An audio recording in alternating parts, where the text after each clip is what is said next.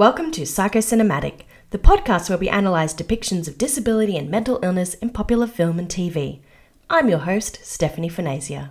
Please note that this episode contains depictions of suicidal ideation and self harm, birth trauma, and makes mention of domestic violence. If this episode brings up anything for you, Lifeline is available 24 7 on 131114 and Beyond Blue on 1300 22 4636. We acknowledge the traditional owners of the land that we record this podcast on today.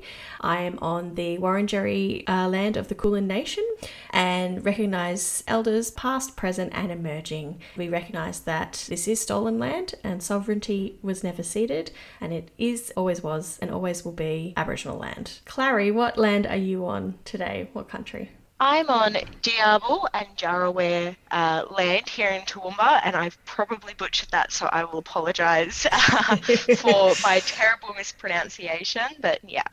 Oh, well done. Well, welcome to the podcast, Clary. It's Thank so you. great to have you on. Such uh, an honour. so we we I guess met each other through Instagram uh, through the gram, which is just an amazing uh, format in order to, to meet people with shared interests and uh, passions. So, yeah, it's great to have you on. Uh, particularly given you have some media coming up of your own. But shall we start with introducing yourself and what you're all about? And yeah. Well, I'm Clary. I'm a sole mother, which is something that I'm very, very proud of. Um, I have a beautiful little boy named Ez, and I initially didn't have any kind of non-personal social media profile at all and then i used to make tiktoks about um, covid influences uh, and got myself into quite a bit of trouble from doing that for those who know you know but i'm not allowed to talk about it um, and since then i've kind of transitioned my platform to i guess just being in a very, very small capacity, um, a part of social media activism and speaking up for things that I'm passionate about, um, particularly in the lead up to the election. That was a really big one. Um, and then the other big one for me that I am constantly advocating for is, of course, perinatal mental health. So, really close and something that's yeah, very, very close to me and very, very important in my life, which I'm sure we'll get into. Um, and so something that I do try and advocate for on social media and whenever I can. Yeah, awesome. I, and I think uh, it was actually Clementine Ford who posted one of your um, COVID uh, influencer yes. sort of takedowns. Um, yeah, so that's how I kind of stumbled onto to your page, and um, yeah, it, the more things that you sort of shared, it was more like, oh, got to get her on the podcast. um, Thank you.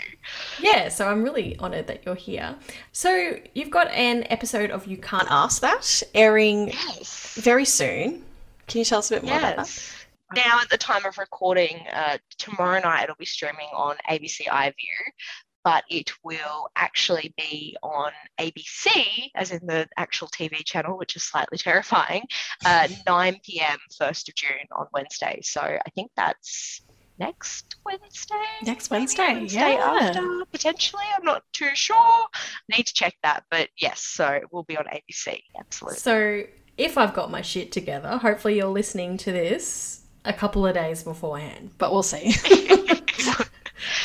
no pressure. Either way, it's available on ABC iView, so you yes, can always watch it, it if you haven't already. Yeah, so and you, you're talking about postpartum mental illness on You Can't Ask That, is that correct? Yeah, so the actual episode is entitled Postnatal Depression. And when I was speaking with the, I guess, casting team, I don't know if you'd call it casting or anything, uh, you know what I mean? Like the, the yeah. team who were doing the interviews essentially, um, I had this, I guess, really passionate and empowering conversation um, with this lovely woman from the ABC and said, you know, it's not just postnatal depression. I know we think it's just baby blues after a baby's born, but it's so much more than that. So, on my episode, my interview that I've done, I've really broadened that out to speak about perinatal mental health. So, during pregnancy, um, even through the conception process, uh, and then up to 12 months after birth, and not just depression, but everything that is encompassed by perinatal mental health, which is things like depression, anxiety, psychosis, and a lot of other mental health disorders that can be triggered mm. during um, that experience. Yeah. So, for those who haven't listened to our previous episode on Tully, perinatal anxiety and or depression affects up to 1 in 5 new mums and up to 1 in 10 new dads. The severity of postnatal anxiety and depression depends on the intensity, frequency, and type of symptoms and how much they interfere with your ability to function in daily life. Postpartum psychosis essentially means a loss of reality. It usually comes on in a very quick and extreme manner within the first few weeks after giving birth, but the onset can be within hours of delivery. It can be extremely scary, especially if you've never had it before. Women who have postpartum psychosis may have a range of the following symptoms confusion and disorientation about the day and time and who people are, concentration can be affected, and your mind might feel foggy severe physical anxiety or agitation, variable mood, either on a high, irritable, or depressed, insomnia, and feeling like you need less sleep, or perhaps going days without sleeping, delusions or thoughts that are not true and that are often paranoid. These thoughts might seem bizarre or silly when you are well, but in the middle of the illness they can seem very real. Hallucinations or impaired sensations where you either hear, see, or smell things that are not present strange sensations that you are not really yourself and there are others controlling your actions and thoughts, and thoughts of or plans to harm yourself and your baby. And how did how did you end up getting on the show?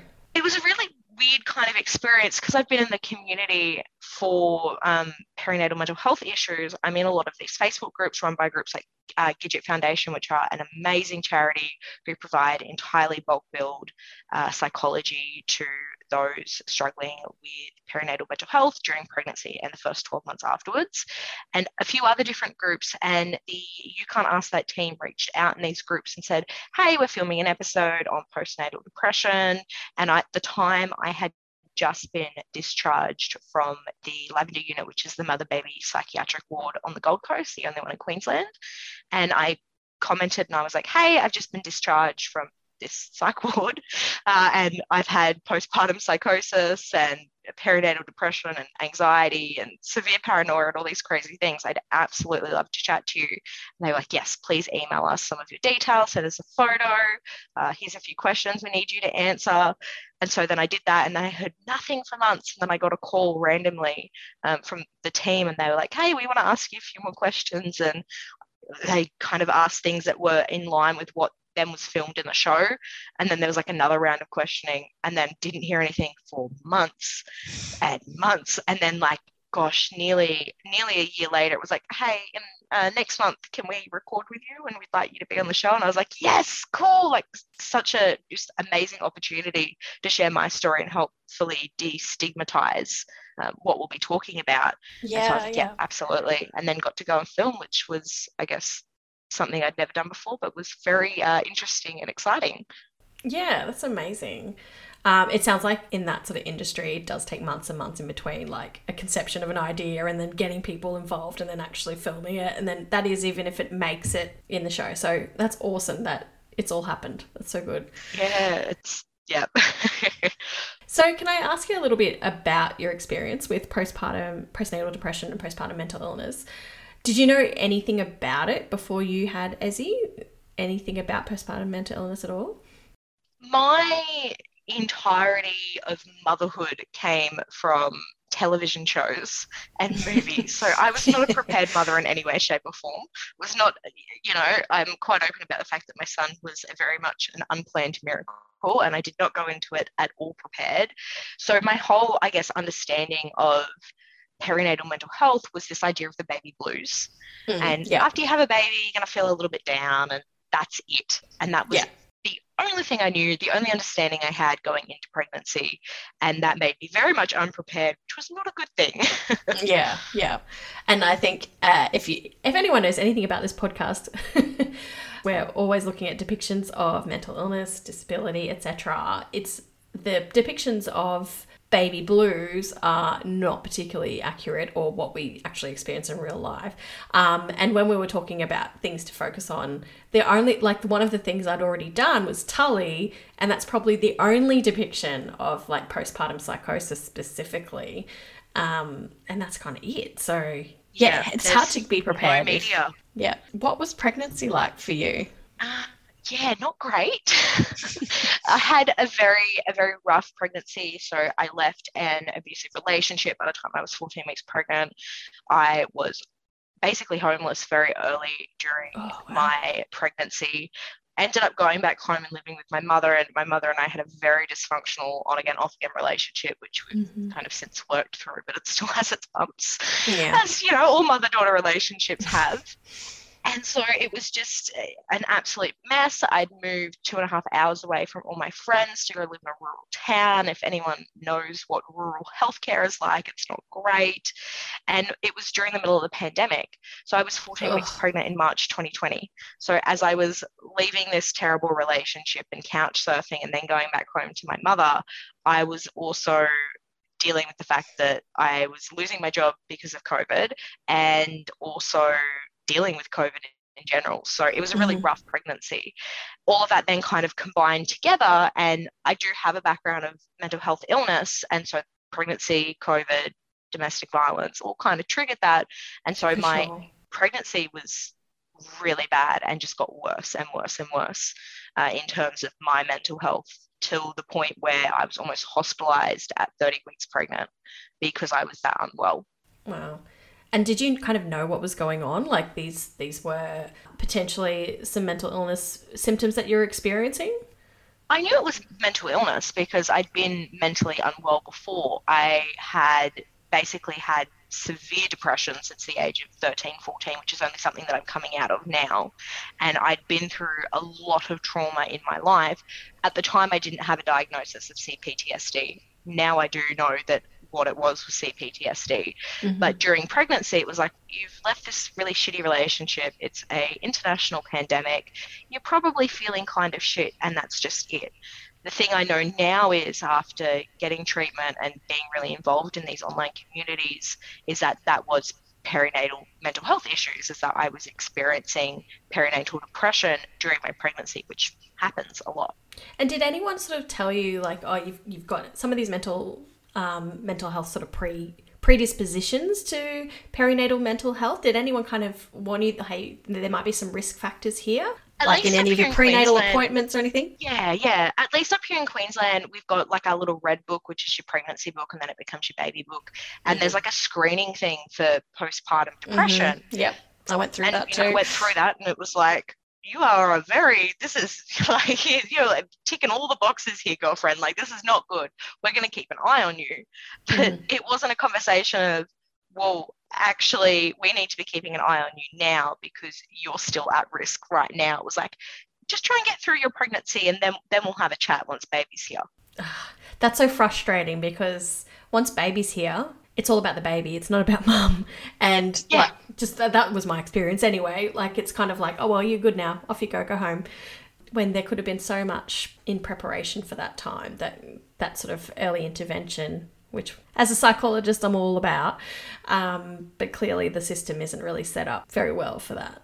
I did get linked in with the acute care team, the acute mental health team, and I had a caseworker associated with me but there was no let's get you into counseling now. Let's get you into psychology now. Let's you know there was nothing it was all like we down the track. Once the baby's here then we'll then we'll get it dealt with. And there was even a point where they were like once once your son's born we'll get you into the mother baby psychiatric ward once he's here. But there was nothing from you know kind of 28 weeks pregnant through to when my son was born there was there was no support there so it was just difficult.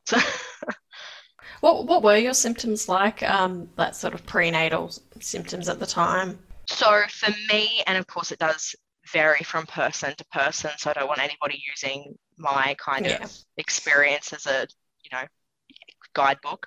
For me, I became increasingly suicidal. I kept having repetitive thoughts about cutting my baby out of my stomach, uh, which sounds horrible, I know, but yeah. it is what it was. It must um, have been so horrible just, for you then at the time as well. Yeah, you know, it's it's it's okay now. I look back on it with fond memories, I guess. um, yes, I kept having these increasingly suicidal feelings. It got to the point where I was yeah genuinely terrified of myself and then something snapped in me and i had psychosis so i thought that my mother was at first I thought that somebody had broken into the house to take all of my son's clothes. He wasn't born yet, but they were all, you know, packed and folded away to take his clothes and steal them basically. Somebody had come into our house, just completely irrational. And then I thought that my mother was moving them to make me freak out. She wasn't doing that either. And so that was kind of the trigger point for the people around me to go, she's actually losing it. Like she's thinking things are happening when they're not happening. I was getting increasingly paranoid about my son's father. Some of those concerns are justified, but probably not to the extent that I had them. Mm-hmm. And just, yeah, severe, severe anxiety, constant panic attacks. It was just uh, for the last trimester of my pregnancy, it was just one long panic attack, basically well done getting through that because that would have been awful. Just simply awful. So what was what was the birth like if you're comfortable talking about birth the birth? Ah, yes the uh the, the joy of my son's birth. So with this increasing anxiety and paranoia and psychosis i my son wasn't moving as much. And i kept saying to my midwives and my doctors and my gp i'm going baby's not moving as much something's wrong. And because i was you know, paranoid and having psychotic episodes, they all kind of went, well, I think you're okay. Calm down. You're all good. Then I started having um, blood and discharge. And I went, no, something's not wrong. I'm going to hospital. So we ended up driving for an hour from rural Queensland into Toowoomba Hospital and the, the the midwives and the obstetricians looked at my file and went, she's crazy. Oh, like I God. could like literally like I could hear the, the nurses and the obstetricians talking about my file from outside the curtain uh, in the kind of triage room of maternity going, look at look at her mental health history like she's crazy and i kept saying something's wrong something's wrong something's not right i'd had a scare that i was going into preterm labor at 30 at 29 weeks and i was now at 30 35 and 6, I believe. And so they went, oh, and I kept saying, no, something's wrong. You you need to like some something's going on here. You need to believe me. This isn't just me being crazy. He's not moving. It's it's not good. And so I eventually convinced them that I was had enough clarity of mind to actually genuinely be concerned. And I did scream at them on several occasions, saying that I would personally threaten uh, to sue them all individually because they just were not listening to me, and I was, you know, a bit off it. And eventually they kept me in hospital, and I was in for four days. And then we came to this conclusion that I was going to have an elective cesarean in about a week's time. So it would have been 37 weeks pregnant. And we'd done that because of my decision to basically not go through with a vaginal birth. I wasn't comfortable with it. I knew that it was going to trigger um, PTSD. Mm-hmm. And so they finally agreed to that. And they said, okay, we're going to send you home. And this one doctor, this one doctor went, oh, you know what? I'm going to, let's just it, it's my shift. The head obstetrician wants to send you home, but she's off for the day. I'm going to keep you in for 12 more hours. He went down to go and do a delivery, and they were doing the Doppler, which they have to do every hour when you're in maternity. Mm-hmm. And as they did the next Doppler, my son's heart rate went. So he stopped breathing um, oh in my, stomach. And they went, okay, I'm going to press the big red button now. There's a whole bunch of nurses that are going to run in and you're having a baby now. And that Fuck. happened at 6.32 and my son was born at 6.46. Holy so shit. That was how quickly it was done because it was like, we have to get this baby out now. Emergency. Not yeah. having a baby. Yeah. Ended oh, up ah, having hugely traumatic. Yeah. And then he ended up in the NICU because of obviously all of that happening. So then we spent three weeks um, at Toowoomba Hospital, well, nearly four weeks um, dealing with that as well. So it was just, it was not a good combination. no. Um, especially like sort of knowing something's not right and then not really quite preparing for the moment of birth and then suddenly, oh God, the baby's here. Yeah, we're doing it now. Not, yeah. Not great. no preparation or anything. Um, so what was what was that like being in NICU with Ezzy? Were you there as well, or did you go home? I was only in for two days because it was COVID. It was like, okay, we oh, need to get yeah. you out of here as quick as possible.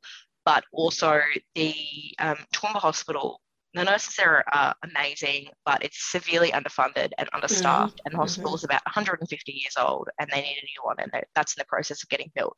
But the tiny little maternity ward was completely overstaffed, so they had women birthing in the like the suites where you would go to after birth and be with other mothers. Like that's how busy it was. And I had had been lucky enough to get a private room, and they were like, "We really need this room so that other women can have babies." And I was like, "Yep, that's fine. Um, Mm. We'll get out of here." They booked us a hotel, and that was all paid for by Queensland Health. But I left, and Ezzy was in the um, the NICU, and he stayed, so we had to walk up. You know, Mhm. to see him and feed him and all of that. So it wasn't a great experience, but you know, you, you don't really think about it when you're doing it. It's only later that you look back on it and go, God, that was shit. Yeah, for sure. Yeah.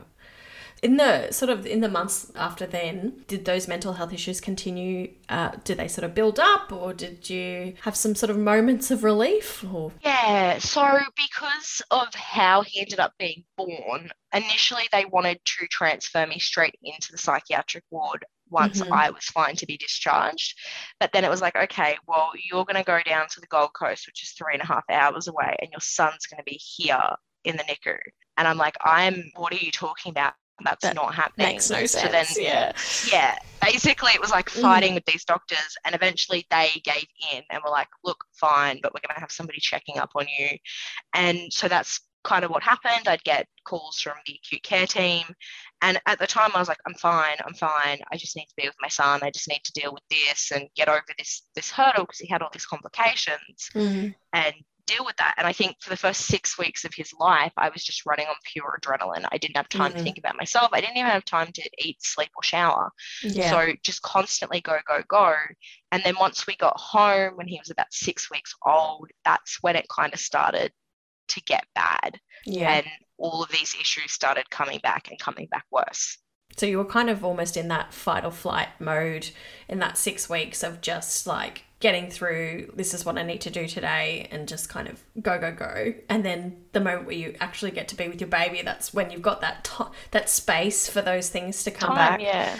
yeah Yeah, absolutely. And you're alone with this baby, and it's like, I don't know What if do I I do like you. I'm regretting this. you know, those type of feelings as well, which are very common when you're struggling with perinatal mental health. So then you're alone with your baby, and that kind of makes it worse because you're like, I don't think I can do this, and I don't think I really want to do this, and I think this was a bad decision.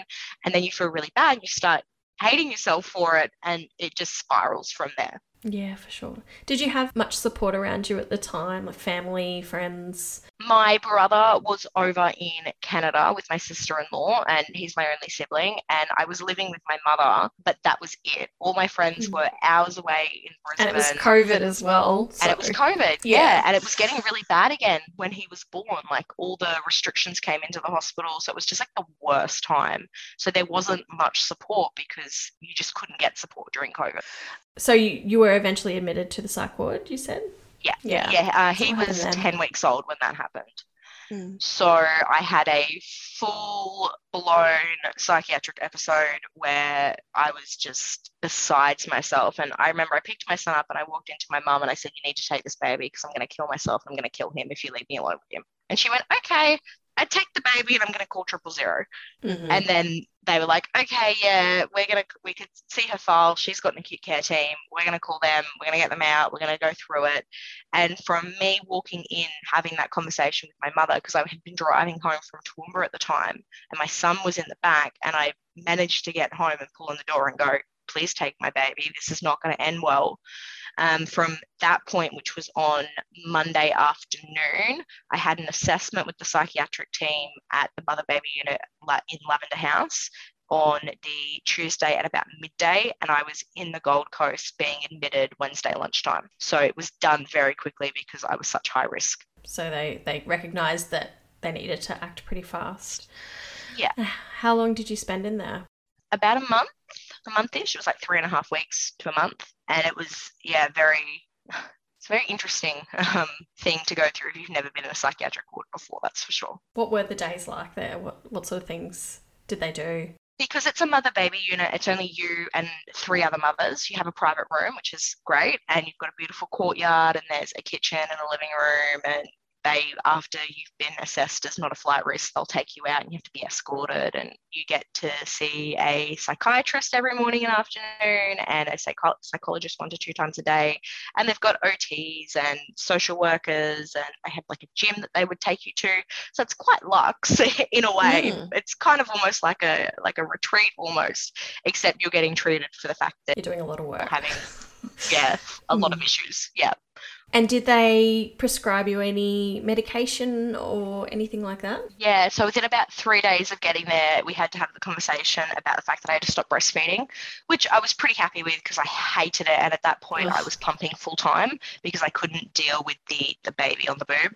Uh, so I was pumping, but I still did not enjoy it because as you know, woman to woman, breastfeeding and pumping I hated not it. a nice experience. I hated it so much. oh, I, I wish that I'd given up, or I, I wish that I had gone on to formula straight away. Mm. But yeah, it was just, it was horrible. And because I was breastfeeding, they're like, okay, we need to have this conversation because you need some pretty intense antipsychotic medication and you can't breastfeed on that. And I was like, yes perfect, perfect excuse because I was riddled with the breast is best guilt, and it's not. It's yeah. Not at all. Even when and you was... don't truly believe it, you still get the guilt. Everything you do, you get guilt for. Yeah. You get the guilt. Yeah, absolutely. And, and so Castle I, was formula fed from about twelve months, twelve weeks. So yeah. It's so it can be so much easier and so much better for your mental health. And switching to formula feeding for me was a very big step forward in that journey. It was kind of the first big step, even mm. prior to taking the medications, because I was sleeping better. I wasn't in pain constantly. Mm. I hated myself less for going to formula feeding. And so I was really glad when they said, We need you to stop so we can give you these meds because you can't breastfeed on them. I was like, Yep, great. And so that was kind of the first thing stop breastfeeding. Uh, because I had to kind of wean him and mix him instead of him going straight onto formula because it would be a little bit of a shock to him and he wasn't still great at that point. And then start the meds and I was doing the psychiatry twice a day, uh, psychology once a day and doing all the other things as well. And that was kind of the whole treatment plan while I was in there. And what was it like being discharged and going back to life as a single mum? Yeah, I was so just ready to get out there by the yeah. time that I was getting discharged, I was like, I want to go. Please let me go home because I was so far away from home. I hadn't seen my my other babies, my cat and my dog, for like a month at this point. I was away from what friends I did have in Toowoomba. I wasn't sleeping in my own bed. And for anybody who's been in a hospital, like it's a hospital, you're living in a hospital for an extended period of time. It is not a nice experience. Mm. So once I got that all clear, they do a kind of slow changeover where they let you go and stay away from the MBU for one night and then you come back and they assess you again and they let you go for two nights and then you come back and then a responsible adult, in my case, my mother, for most of the other women there, it was their partners, uh, take you over and are basically kind of responsible for you and the baby for a little while. And then they check in about a week later once you've been home and to make sure that you're not unraveling again. That sounds like a pretty good gradual process where you're getting that regular check in rather than off you go, good luck, we'll see you if you need us again. Was that I think helpful? It's very different. It, it is helpful. It's so helpful. I think they do it that way when it's the mother baby unit because there's babies involved yeah. and they're trying to save lives because perinatal mental health kills and that's the reality of it. Yeah. So they they're trying to make sure that you know, like we're talking, there was babies in there that were two weeks old through to 12 months old. They're trying to make sure these kids are going to be okay. And did they give you or link you in with some like external ongoing support or care with a psychologist or? So with your discharge plan, they give you so much. So I got linked in with a perinatal psychologist through Gidget Foundation, and that was completely bulk billed and absolutely absolutely amazing and they specialize in perinatal mental health Gidget. I was linked in with three different social workers from three different charities. So I basically was seeing one every other day, which was amazing to have that kind of formal support there as well. And they give you this whole big plan and you make all these agreements. You know, you're going to go for a walk every day and you're going to eat healthy and it's all part of that care plan for when you do leave. And there's just so much support, just so much support. That's so good. Do you think that it would be easy to access that support generally? Or I guess, did you have to be at that point where you needed Triple O in order to access that support? For up here in Queensland, we have one public mother baby unit. That's the one that I went to on the Gold Coast, and it's four beds only. The mm. wait list for like non emergencies is anywhere between six weeks and six months. There's a private 10 bed unit at Belmont um, Belmont Private Psychiatric Hospital in Brisbane, mm. and that is it. And you're looking at upwards of forty thousand dollars to go there.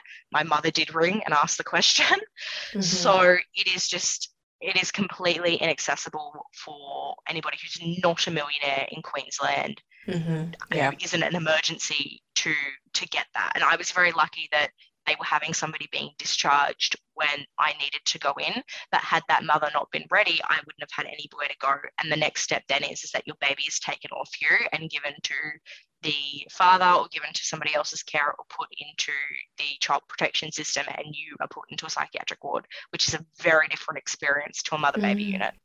It is absolutely impossible, just impossible for women to access these services because there's not enough of them. Damn right. It sounds like the the alternative to being able to access that is not actually going to be helpful for that the well-being of mum and bub. Um, not at all. just another example of how underfunded, under-resourced, and devalued mental health services are. Absolutely. Um, how long did it sort of take you to really um, feel a bit more like yourself again and for some of that depression anxiety to alleviate a little bit? Probably not until my son was about eight nine months old. That was when i started getting discharged from the support services that i had so the acute care team and the um, social workers and then about a month and a half after that, I had a big step backwards and just wasn't coping again and got linked back in again. It's a bit easy once you're in the system to get those services again as opposed to when you're fresh to it. And then it was about when my son was a year old that I completely was like, okay, I'm fine. I went out and got my own apartment. I didn't feel like I had to live with my mum anymore. I, I felt like I could do okay on my own. And it was only then that at that 12 month mark I started feeling like myself again.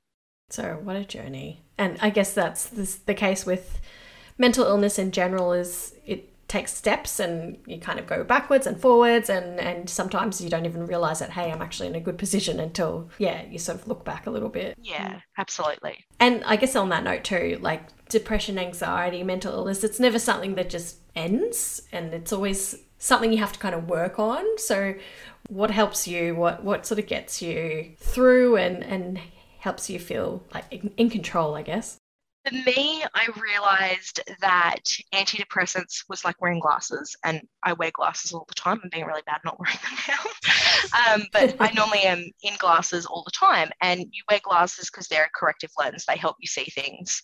Um, and you can see without them, but they make it that much easier. Mm-hmm. And I realized that antidepressants for that was was that for me. And I'm kind of generally well accepting to the fact that I'll probably be on some form of antidepressant for the rest of my life. But I also treat my mental health now like um, eating well or going to the gym or taking time for myself. It's something that I know I have to do and work at every day to keep improving. And so I stay linked in with a psychiatrist and I've done a lot of, um, I did you know, DBT in group therapy. And now that I'm kind of completely at the stage where I can handle on my own, I'm a little bit of a self help fanatic, which is not always helpful, but when there's good stuff, it's it's good and I just keep working at it. Yeah, yeah. Awesome. Um, and how do you find juggling life as a single mum uh, with a gorgeous bub? Uh, and also, this is something I need some some advice on like creating content as well quite regularly i might add um, and also just juggling life as well. Any tips? Oh gosh, I I have always been such a mess for the entire entirety of my life. And about three months ago, I started ADHD, ADHD medication, and it sounds awful, but it's the only thing that's helped me get my life back together. and now it's just like I know that when I walk in the door, no matter how tired I am, I'm like I got to put dinner on the table. And if I make dinner tonight and for tomorrow night, I don't have to cook it for tomorrow night. It's that that planning, I guess, that really helps. In terms of managing it all, I guess sometimes I'm just like, pull your socks up and just do it. And I'm really harsh on myself, which is not good. But yeah, you've just, you've got to find the time. And it's so hard when you're a parent. It's so, so, so hard to manage it all. And I think probably as we're doing right now, it's, it's a lot of late nights Yeah. um, where you're up late after the kids go to sleep because it's the only time Because it's it's the only time. Yeah, absolutely. Yeah. Even though you're exhausted and want to go to bed at 8.30, which is me most Yep, I get that. So what was it like going through the experience again when you filmed the episode and had to sort of share your story? How did that feel for you? I didn't think I was going to cry at all. I was like, I'm not going to cry. I'm okay. I'm so medicated. It's completely fine. I won't cry. And then as they started asking these really, like, these questions are brutal, very brutal. If, if anybody's seen the show, like, these questions are harsh and they're sent in from strangers. And I, you know, looking at them, I'm like, oh my God. And then I was like, okay, I'm gonna, I'm gonna be okay. This isn't too bad. Like I'm talking about it all and I'm having a laugh because I use, you know, humor to basically deal with these experiences a lot. And I was completely okay. And I was like, this is fine. We got about two thirds of the way through. And the the, the gentleman that uh, that started the show, it's their conception. They actually do the interviews, and two thirds of the way through, he asked me about my mother, and I just went and burst out crying and had like a full breakdown talking about it. Uh, so if you see me crying in the show, it's that that's why he asked about my mom. It, it was good. It was it was emotional, but it was um it was very uh, therapeutic in a way. To it was kind of the only time I'd in that depth spoken about just how severe things were, and I walked out of it going. I don't know how many people are going to see this, but I'm assuming it's going to be a few.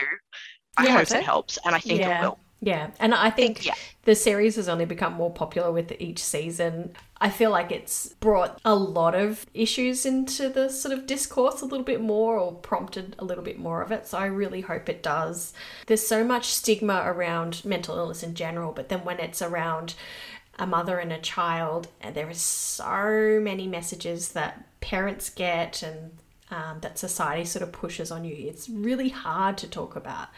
I really hope lots of people see it. And if you're listening, make sure you're watching it. And the link will be in the episode notes or catch it on the 1st of June. Yes, exciting.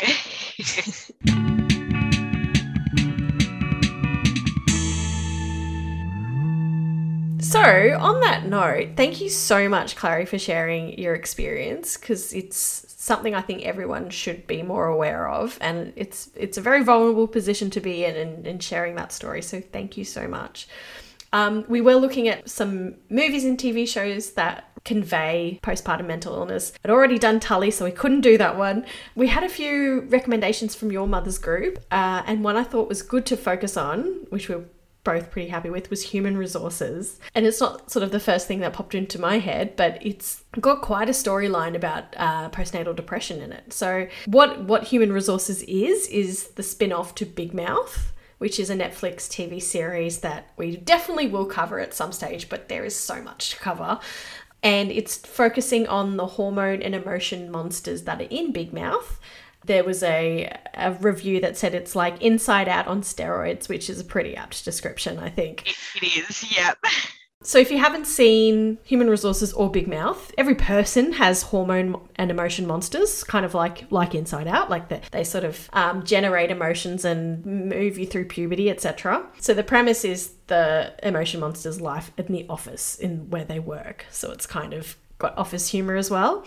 And the main character is Emmy, the love bug, and she's quite new at her job, and she's working with a new mum, Becca, who goes through birth, postpartum depression, and juggling it all while going back to work. I really enjoyed watching it, I have to say. Yeah, I I actually really really loved it. I adore Ali Wong so much. She was Her amazing. her comedy was something that got me through my pregnancy, and I watched a lot of it um, after having my son as well. I thought it was brilliant. It, it's actually quite a good show. I liked Big Mouth, but I liked Human Resources way more, to be honest. I think I did too. I don't know what it what it is, but I think I think I love the relationships between the the characters a little bit more than in the show. Mm, mm, yeah. But I'll just go through the lived experience of some of the creators and people in the show. Kelly Galuska is one of the co creators, and she was talking about how in Big Mouth they had a woman giving birth in the first episode, and she wrote that after giving birth to her first child six months before that. Um, so there's very much, just throughout the entire show of Big Mouth and Human Resources, very much putting their lived experiences on the page and, and creating it within the show. I didn't sort of talk too much through the other co creators who are Andrew Goldberg and uh, Nick Kroll. And that's because they're men and they haven't had babies. in this in this uh, context, I'm not really interested. But clearly, Big Mouth is very much inspired by their experiences as prepubescent boys. And then, as you mentioned before, Becca was voiced by Ali Wong. A lot of her career is about her openness about postpartum troubles. And then Maria Bamford. Have you watched any of her stuff, Clary? Um, Lady Dynamite's her show? No, I haven't. I'm going to now, though. Yeah, you should. It's so good. It's so quirky, like in a good way. And she plays Tito the anxiety mosquito and Kitty Beaumont Boucher. And it also just shows how good her voice acting is because they sound completely different. And yeah, so she's got bipolar disorder, and Lady Dynamite is all about her experience with bipolar. Um, and yeah, it's just so brilliant. And her stand up's really good too. Mike Bur- Burbil- I don't know how to say his name, Burbilia, who plays Barry, Becca's husband, has a, in real life has a sleepwalking disorder, um, which, from what he's sort of described, seems to have definitely impacted his mental health, even if he's not um, being, being diagnosed with clinical depression. And I also just want to say that there was a trans actor who plays the trans character Natalie. So that's pretty good compared to a lot of shows these days. It's a pretty Yeah, diverse cast. It is, absolutely. I think it's fantastic to just see a cast that is so diverse Yeah, in definitely. mainstream media because, yeah, there's, There's not not many. And and also, I guess that also the fact that when they had criticism because Missy's character, who was black in the show, was played by Jenny Slate, who is not black, they got criticism for that, and then they changed the actor to Ayo Edebiri, who is black. So they're even willing to sort of grow as well and um, shift things if they're not hitting the mark with that representation. So I th- I think they're pretty good. absolutely. What did we think of the accuracy of the depiction of uh, postnatal depression and just motherhood life in general? There was definitely two episodes that sort of really focus on it a lot, which was episode three and five. What did you think, Clary? I think there's time where it hits the nail on the head and it's like, oh, that is so just genuine and real. And then I think there's times where it becomes very clear to me that two of the lead showrunners are men who have never had children because you just Uh, you look at it and you go, you were so close to getting it right, but you just missed the mark. So it, it's a bit of a mixed bag. Like it's an overall good show, but they definitely could have done a lot more in the portrayal that I think if they if the main kind of writers and you know showrunners had had that lived experience that they would have then been able to do it. Yeah, you could sort of tell there was lived experience of motherhood and parenting and how hard it is to breastfeed and how how little sleep you get and how you, you can't really pee properly for for a good chunk of time. You could tell there was less experience of quite significant postpartum mental illness. Like it's clear that Becca is going through depression and anxiety, but it's definitely not the level that is actually quite more common than what we're seeing in the show, if that makes sense. Yeah, they definitely took a baby blues approach to it, in which mm-hmm. they're going, you know, mum's upset. That's normal after having a baby, and they they get a little bit deeper at times, but they don't go into that depth that I guess a lot of perinatal mental health people experience. Not to the severity of say somebody like me. There's a middle ground there, but I think it it drifts closer to that baby blues more than it does to postpartum depression at times. Yeah, definitely. And I think the the sort of outcomes or the um solu- you know the the treatment that Becca gets, she doesn't really get any treatment to be honest. Yeah. um even with breastfeeding, like going through where she was at in the show, like no one mentioned formula and I would have loved someone to be like just go with formula if you're having that much trouble. It's, it's Yeah. not a big deal yes, can you're gonna be all right. yeah, your baby will be fine and you will be able to sleep better.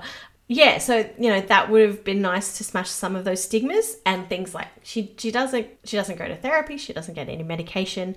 She really just has someone to sort of be with her, which is her husband throughout the to ride the ocean. And I really liked that sort of um, vision of them riding the wave together. But sometimes you need a little bit more than that. Oftentimes. Yeah.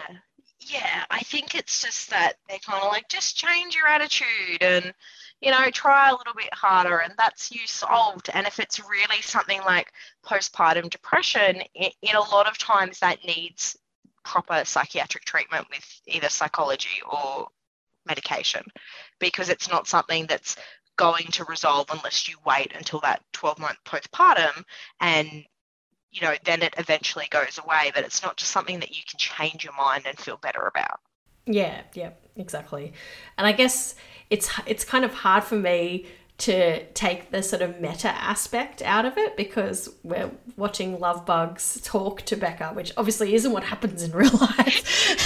Sometimes when we're analyzing a show, it's like, oh, this is silly if I analyze it too deeply. But it's not as easy as like remembering that you used to party. I, I, th- I guess that was, um, you know, helpful in that you know you're still this person, but it's it's not as easy as just sort of thinking those things through. Yeah, I think reconciling who you were before motherhood with who you were during pregnancy and who you are as a mother and then outside of motherhood, reconciling all those people together, it's definitely a big part of getting through perinatal mental health. But just doing that alone is not going to solve the problem. Yeah, yeah, for sure. I do really like the uh, clashing of the baby's knee demon versus her knee demon. Like, that was a really good uh, sort of depiction of what it's like. that was very much uh, hitting the head on the nail, absolutely. yeah. I, I guess the other thing that it really depicts, which is kind of not common, is that difficulty bonding. Um, like as we both sort of spoke about before, um, like I didn't really have those strong love feelings um, when Casper was born. I just felt dread for the first day of his life. Um, so it's not something people talk about very often, but they do show brilliant. that. Yeah, I think it was brilliant that they outrightly she came out and said, "I don't love the baby." I think pretty much in those words, mm. and to say that, I was like, "Oh my gosh!" I felt so validated. So many mothers that are going through these things just do not love their children when they're first born and it is something that slowly happens over time and generally that slow development of love happens with that I guess, slow recovery from perinatal mental health issues. So for them to turn around and say she doesn't she doesn't love her baby, it was like that's that's amazing because that's actually a completely normal and totally valid thing to happen. Not every mm. woman loves her child the second she looks at it. Yeah, and I think that was a big moment um, in this show of recognizing that's a thing that happens. And and I think um, the love bug's kind of reaction to that, like, what? how can you not love? Like, that's kind of what people's reactions can be. So even what like working through that response was good, I thought. Anything else that you want to talk about in terms of accuracy that we haven't touched on? I think it, yeah, it, besides the fact that Barry doesn't actually get her help, he just gets her Taco Bell and gives her a cuddle. that, you know, and that's about it. That's I guess, yeah, if there'd been a bit more depth there, it would have been a little bit better. But I think overall, it's it's pretty good. Yeah, I think with often the shows like this, it sort of goes a step towards where other shows haven't gone, but it never quite goes all the way. And it's like, oh, we're, we're going to depict something this realistic and smash this amount of stigma, but we're not going to smash too much because that would be, you know, not, we couldn't make as many jokes about that or something like that. I think particularly as well looking for shows that actually and movies that actually touch on this topic, the bar is so low that anything that even slightly oversteps that bar is doing amazing. exactly, yeah. Because I think often, particularly those sort of old movies that go through like tr- trauma of you know a, a baby that grows up into an adult, often the the parent is sort of demonized or villainized or sort of the monster in a show rather than someone who needs help. Um, so in this instance, it was very much the opposite of that, which is good. yeah, it definitely positions her as the kind of central figure to the issue at hand instead of it being the baby that's the central figure. And Yeah. I think that's really good because when a mother's going through perinatal mental health issues, she should be the focus, not not the kid to an Yeah. extent. Yeah, and it's it's it was very validating to see we've all been on the toilet with our nipples chafed, squishing, wa- washing our vagina, half falling asleep, going, yep, "How did I get here?" Was very real. Yeah. It was very relatable.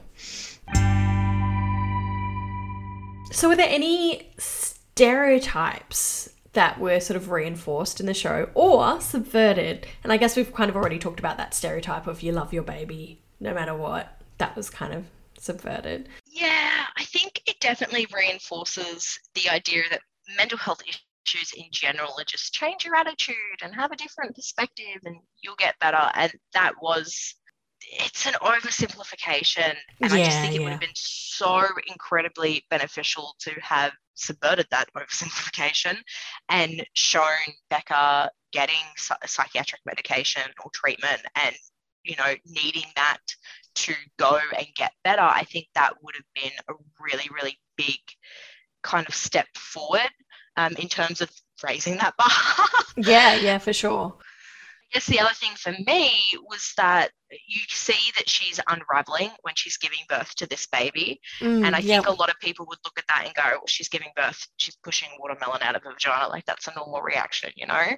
Mm, but there's just that that kind of something there that sets up for then that journey over the next few episodes and i just wish that they'd maybe explored that a little bit more to highlight the fact that perinatal mental health happens during pregnancy as well yeah, if- yeah. you know instead of just reinforcing that it, all the bad stuff happens after the baby's born i think that would have been really good Yeah, for sure. And that's something that doesn't really get talked about at all. And even in Tully, too, she wasn't feeling particularly great before the baby came as well. In fact, she wasn't really looking forward to it at all. Um, and yeah, just that sort of showing those early signs that, it, and it's it's not about necessarily now you've got to be a mum. Oh, it's depressing having to be a mum. It's it's it's all of these things sort of combined. What did you think about the fact that she like went back to work pretty quickly? And given this is like depicted in America where you don't get as much um P- parental matter. leave. yeah, where women really don't matter. Oh look i i'm studying to be a lawyer so the fact that she was a lawyer wanting to go back to work and having her case files during labor i was like yes that's me. Personally i didn't go back to work. I've only gone back now that my son's a year and a half old but i think if my journey had been different i absolutely would have been like yep baby baby's off the boob on you go yeah, i'm back yeah. to work you deal with it and love the fact that it's a stay-at-home dad like that's that's Yeah. amazing that is definitely a, a stereotype that we didn't see where dad goes to work and mum's a stay at home mum or they both work. Um, yeah, it was really nice to see that depicted. And that, like that there was no argument about that. There was no like he didn't want to be a stay at home dad or he was pushing her to stay, not go back to work or anything like that. It was just like this is what's happening, which was nice. and, and he's happy with that decision. Yeah, He's like, yeah, yeah. this is awesome. And how, I mean, God, how many dads do you know in real life who are actually like that, let alone TV, who Yeah. are like, yep, I'm so happy to be at home with my kids. It was just, that was refreshing at least. Yeah, and he didn't seem to really have any problems with getting dinner ready, etc., which was really nice to see. Makes her a nice dinner. He's got the baby, the baby's bathed, she's in bed, he's got dinner on the table. What a dream man. yeah. She she doesn't have a very good reaction to that, but I can also understand the reaction of being like, I Yeah. want to see my baby after my day at work. So yeah, absolutely. Yeah. I didn't love that he like he doesn't have an ambition monster. Um and now that I'm thinking about it too, like she has the ambition monster I, I'm assuming, you know, because she's a lawyer and she also has those career ambitions. And he doesn't have an ambition monster. And I feel like that's kind of a bit of a a tied trope of if you're a stay-at-home dad you don't have ambition or or you know maybe it's more around his personality because clearly he's he's not very much liked by the the hormone monsters and emotion monsters but i didn't love that that was he doesn't have like you can still have ambition if you're a dad Yeah, absolutely. It kind of just that part does almost in a way be like, well, you're happy being a stay-at-home dad, but you're only happy because you've got nothing else that you want to do. Maybe that was kind of the messaging there. Yeah, and I could be overthinking it a bit, but that's what I'm here to do. I do I do love the fact that she struggles to bond with that baby and says, I don't love my baby. I think that just that was such a big thing that you just never see. Um, I don't think you'd ever hear a mother, I've never heard a mother say it on television or a movie where she just outrightly says, I do not love my baby. And then yeah. I was just clapping internally, going, big win. That's that's I'm very much on board with that. So I think that's that was the one thing that stood out to me as being a really fantastic thing to include. Yeah, definitely. I also like that you see her go through feelings of not wanting to be with Barry because of what she's going through. And don't tell my husband this, but I've also had those feelings um, post birth where you you know there's so much going on. You don't want anyone to touch you um, because you're being touched constantly by a baby um, and those feelings where you you just think, ah, I guess I don't want to be with this person anymore. But it's not it's not necessarily that that's actually going on. It's the feelings, the overwhelmingness, the anxiety, the depression um, that's making you feel that way. Sometimes that is indeed the, the case, but um, yeah, in the case of Becca and in a lot of mums' cases, that's how that can present as well is not feeling that connection with your partner anymore being irritated with everything they do uh, because you're just at your limit yeah i think it's those type of feelings uh, i know at least i've spoken about them with other um, women who've just had babies you know not wanting to be touched not you know being happy with your husband but i don't again that's another one where i don't think i've ever seen it really mm-hmm. um, talked about in mainstream media to such an extent. And that was a good thing as well to kind of highlight those just the ick, the ick factor. The ick, yeah, that's it, the ick. yeah. yeah, and it's it's not so black and white that okay, I've got the ick, we we divorce now and and or we'll just have an unhappy marriage. Like clearly they still have a bond there, but they have to work on it. And that's very accurate. Um, if you're in a relationship and you've got a new new baby. It's you still love each other, but it's just a different life. And yeah, it's it's never really the same, but it, that's okay. so, if we look at helpful or harmful messages in the show, what helpful messages in the show do you think there are, Clary? I like that they obviously show, you know, postpartum depression, but that they show that there's an end to it. That was, you know, it's not just this horrible thing that never goes away, that there really is an, an, a light at the end of the tunnel because I know so many women, when going through those things, don't feel that way. I really do love the fact that it's basically Emmy the love bug's fault that she doesn't love the baby, and this idea that these demons are controlling or not controlling, but because there's that you know level of free will to it, but mm. um, manipulating, I guess, our yeah, our feelings yeah. and our, our actions. Because sometimes I know, at least for me, it was like there is a demon inside of me controlling me and making me feel this way, making me incapable of doing all these things. And it's not a demon, it's mental health. It's, mm. but it feels sometimes like you've got no control over it whatsoever, that there is somebody else pulling the strings and you're just having an out of body experience watching it, or at least it did for me. And I think, I guess the, that's more to do with the whole plot of the show, mm. but I liked it. Yeah, I think I think sometimes it gets a bit meta for me because the demons or the monsters actively do things and talk to the humans in the show. Sometimes it gets a little bit too meta, I think, because, for example, Barry's depression cat sparks like love in Becca's love bug. So I'm like, is Becca attract? And this was in a Reddit thread as well. It wasn't just on my on the top of my head. Um, is it because Becca is attracted to Barry's depression? Or is it you know what what is that? And then i'm like oh is that relating depression to being very introspective um, and that being attractive? But when it's depression and it's actually impacting your functional um, well-being could that be a little bit messed up? Um, and then I'm like, I think I'm just overthinking it there, and that was just for plot. Because Yeah. that could be what it's saying, but I highly doubt it. Yeah, I, I definitely I think there's points where, particularly with this show in particular, because it can get quite nuanced in a way that it gets to a point where you're like, I think I'm the one who's overthinking this. I don't think they they meant to write it like this at all. No. Um, but luckily Reddit also overthinks it like we well that's what Reddit's for, isn't it? Apart from other things. Um, and one of the commenters suggested that Becca and Barry have a codependent relationship. Uh, and that's where the the love bug attraction comes in.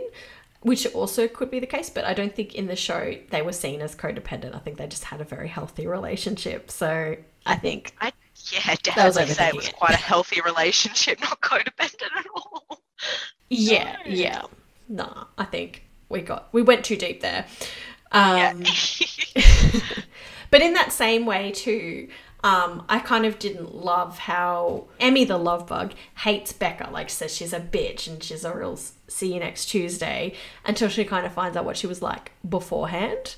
So I just just thought it was a very non compassionate way f- to look at a new mum.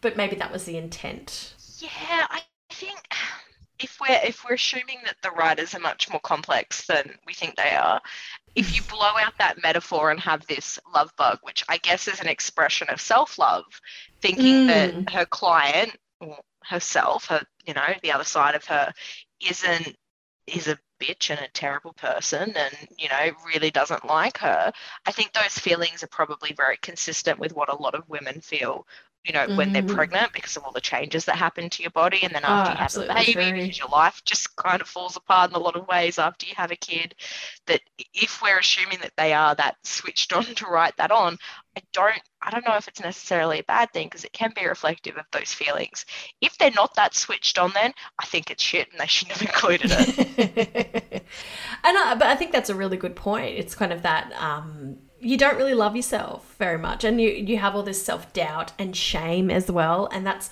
one thing I love is the shame shame monster, shame wizard. Sorry, he's one of my was a- favorite yep. big mouth characters, um, and his arc is quite interesting in this show. and that's, I think that is one part of the show where I'm just like, ah, yes, I know that feeling so well, the shame. It in a way it kind of makes sense of the love bug not liking Becca because you don't really like yourself. Yeah. I think it just it completely intends on whether or not that was intentional by the writers. And if it wasn't intentional, then it's like that's that's no, that's not nice. And if it No. but if it was, it's like, okay, that's that's quite a good deep thing that makes you think. But Yeah. I guess as in all creations of I guess television and movies, that intent, particularly when it's two male two male showrunners, means everything. Yeah, yeah, that's exactly right. And they did have two female um, co-creators as well with this show, and I think. Big Mouth. But it's very clear that the males are sort of the the central uh, creators. There's a lot of um, masculine energy and humour in the show huge, sometimes. huge. Yeah. hmm I think one last thing is I think it was a really helpful way to show how you can be supportive to a partner who's going through depression in the way that you know Barry didn't try and force her to be happy or give her try and fix the situation. He just uh, gave her comfort and said you know i'm here for you until you write this out. And i you know from my experience of depression and and um, anxiety with a partner who also has those things i think that's definitely um, a good message and definitely the most helpful thing to do what did you think about that was did that go far enough It's it's a good start. It's a Mm. good start. I think it, his behaviour and how he responds to the situation is good for the level of depth they give the postpartum depression experienced by Becca. I Yeah. think if they took it any further, which they didn't, then it becomes that point where it's like, well, maybe that's not the best messaging. Maybe this idea of just being supportive isn't going to be enough because Yeah. there are a lot of a, a lot of families where you know just being supportive and it's just the baby blues and you will get over it and i'm here to help you through it has resulted in mothers having full-blown psychiatric episodes uh, Mhm. psychotic episodes sorry resulting in their and their children's death and I, guess it's one of those things where maybe if the show had been a bit more deep with what was going on with her it would have been good to see barry or anybody else in her life who cares about her going hey, you look like you're really struggling. Can we organize some additional support for you in the Mhm. form of somebody who is a qualified professional or a doctor giving her medication or something like that? I think just showing that would have just taken it that next step that shows that getting help for these types of things is completely and utterly normal. Yeah, absolutely agree. There's not a lot of promotion of mental health support in the show in general in this one even though like there's also the grief monster as well The jumper, I did like him. yeah yeah he was great but then again grief is a very normal response to you know a, a loss or a, or a death of someone but it's not even floated in in a lot of those scenarios that support is an option in terms of counseling or medication etc so it's very much in line with the show that that's as far as that message went i guess. It definitely is, I guess, consistent with the depth of the overarching of that overarching storyline because it's not very deep and complex and nuanced because that bar is so low. um, Yeah. But I think it, it's it's not a it's not a bad. It's just a if you'd taken her experience a little bit further, it would have been nice to see his reaction a little bit further. At least Yeah. for me, that's just that's just my thinking. I agree, definitely. Any any sort of harmful messages that we might have got from the show? Yeah, besides, I guess not, you know, maybe getting somebody to seek professional support when they needed to. I think it is it is quite quite good overall. I was I did enjoy it. I did think it was relatively decent in terms of, you know, television and film depicting um, perinatal mental health issues. I thought it was I thought it was good. I'd give it a Yeah. few stars. It was good.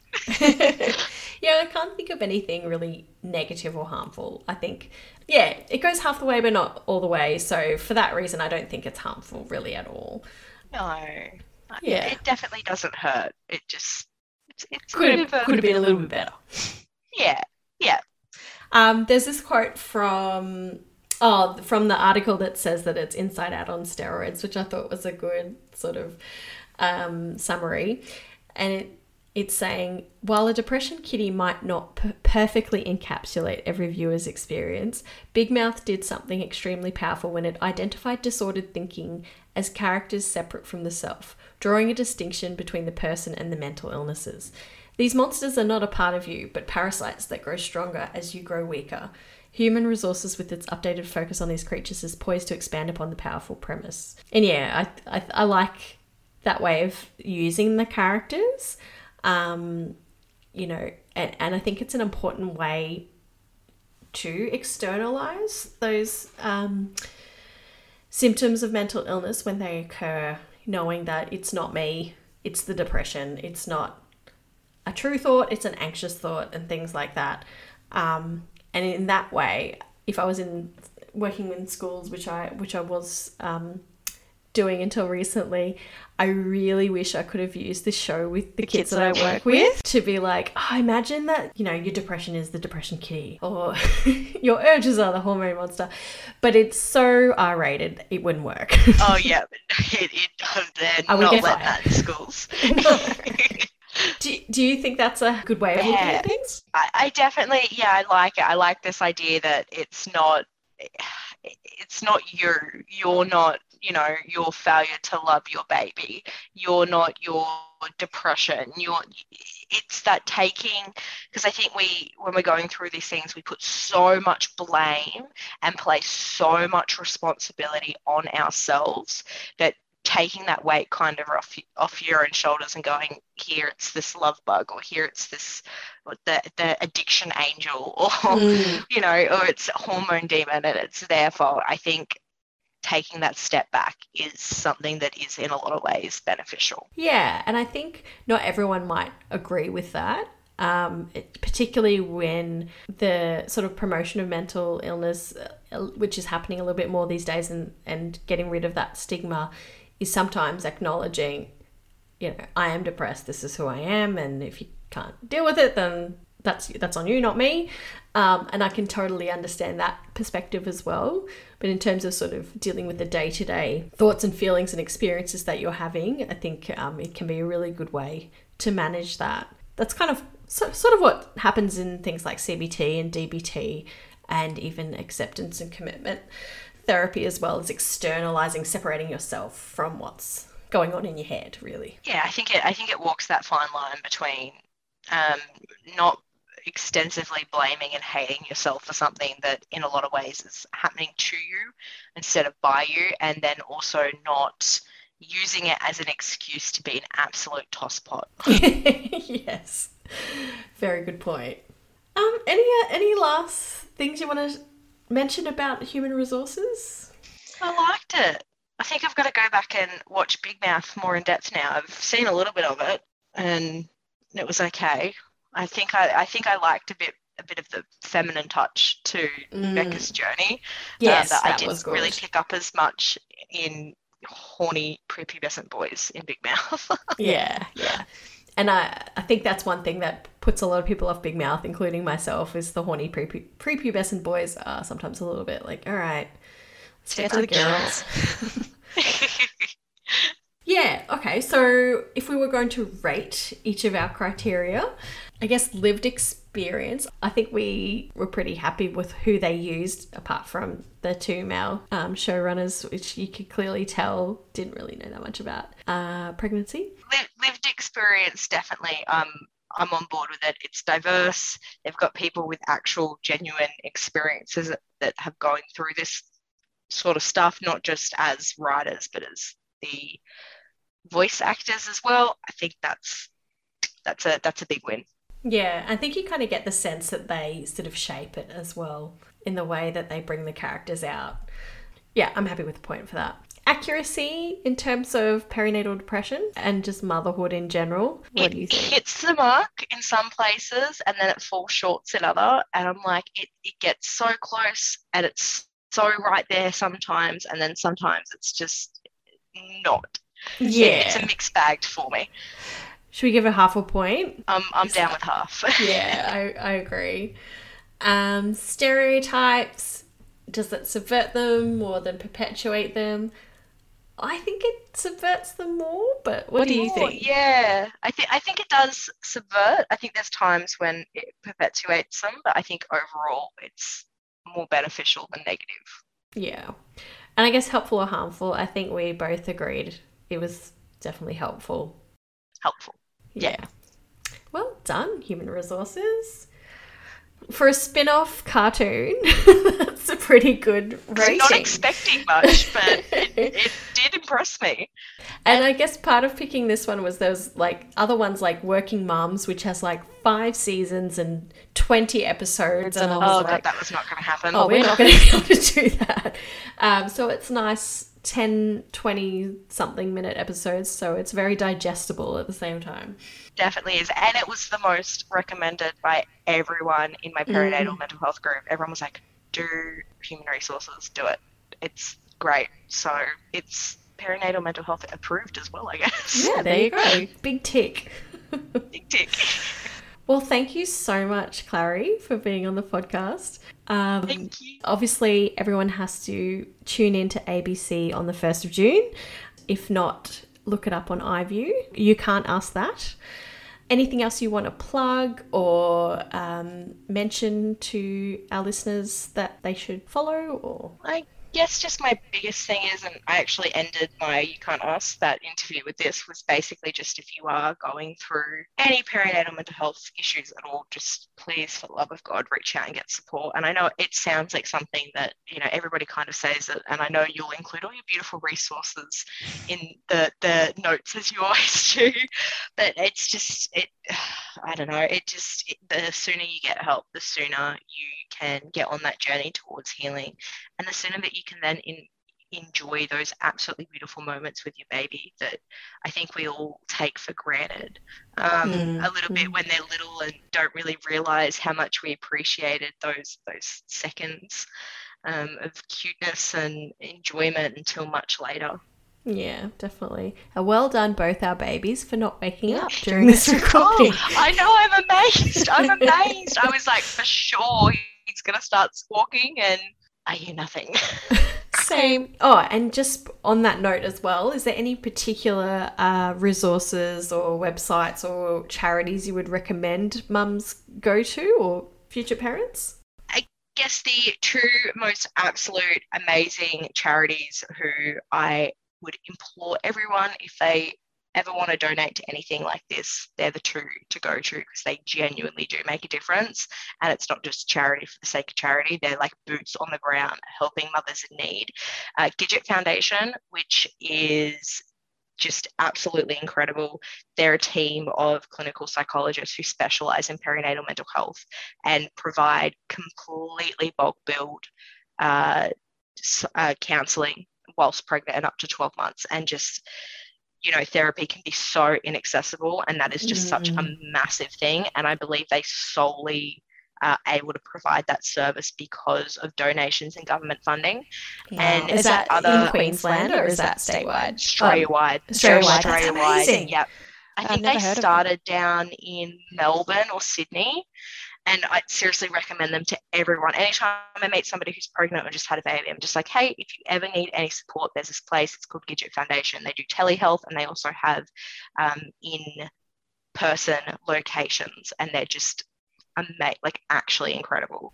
so they're like my, my big ones. So I'll plug. They supported me through those darkest days, and then Panda, mm-hmm. which is I can't remember what the acronym stands for, but they're the other really big charity that do genuine Peri help. and neonatal depression associate. I don't know. Yeah, I should, I should like look it up.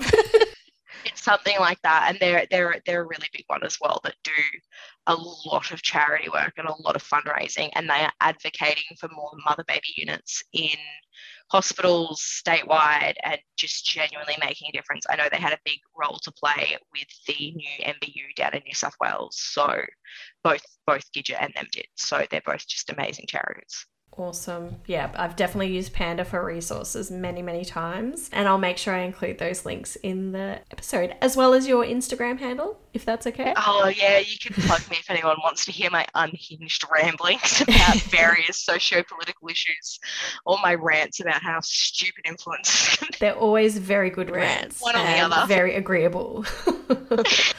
and it was very fun uh, watching election night uh, on TikTok. So thanks for thanks for live streaming that. Was good.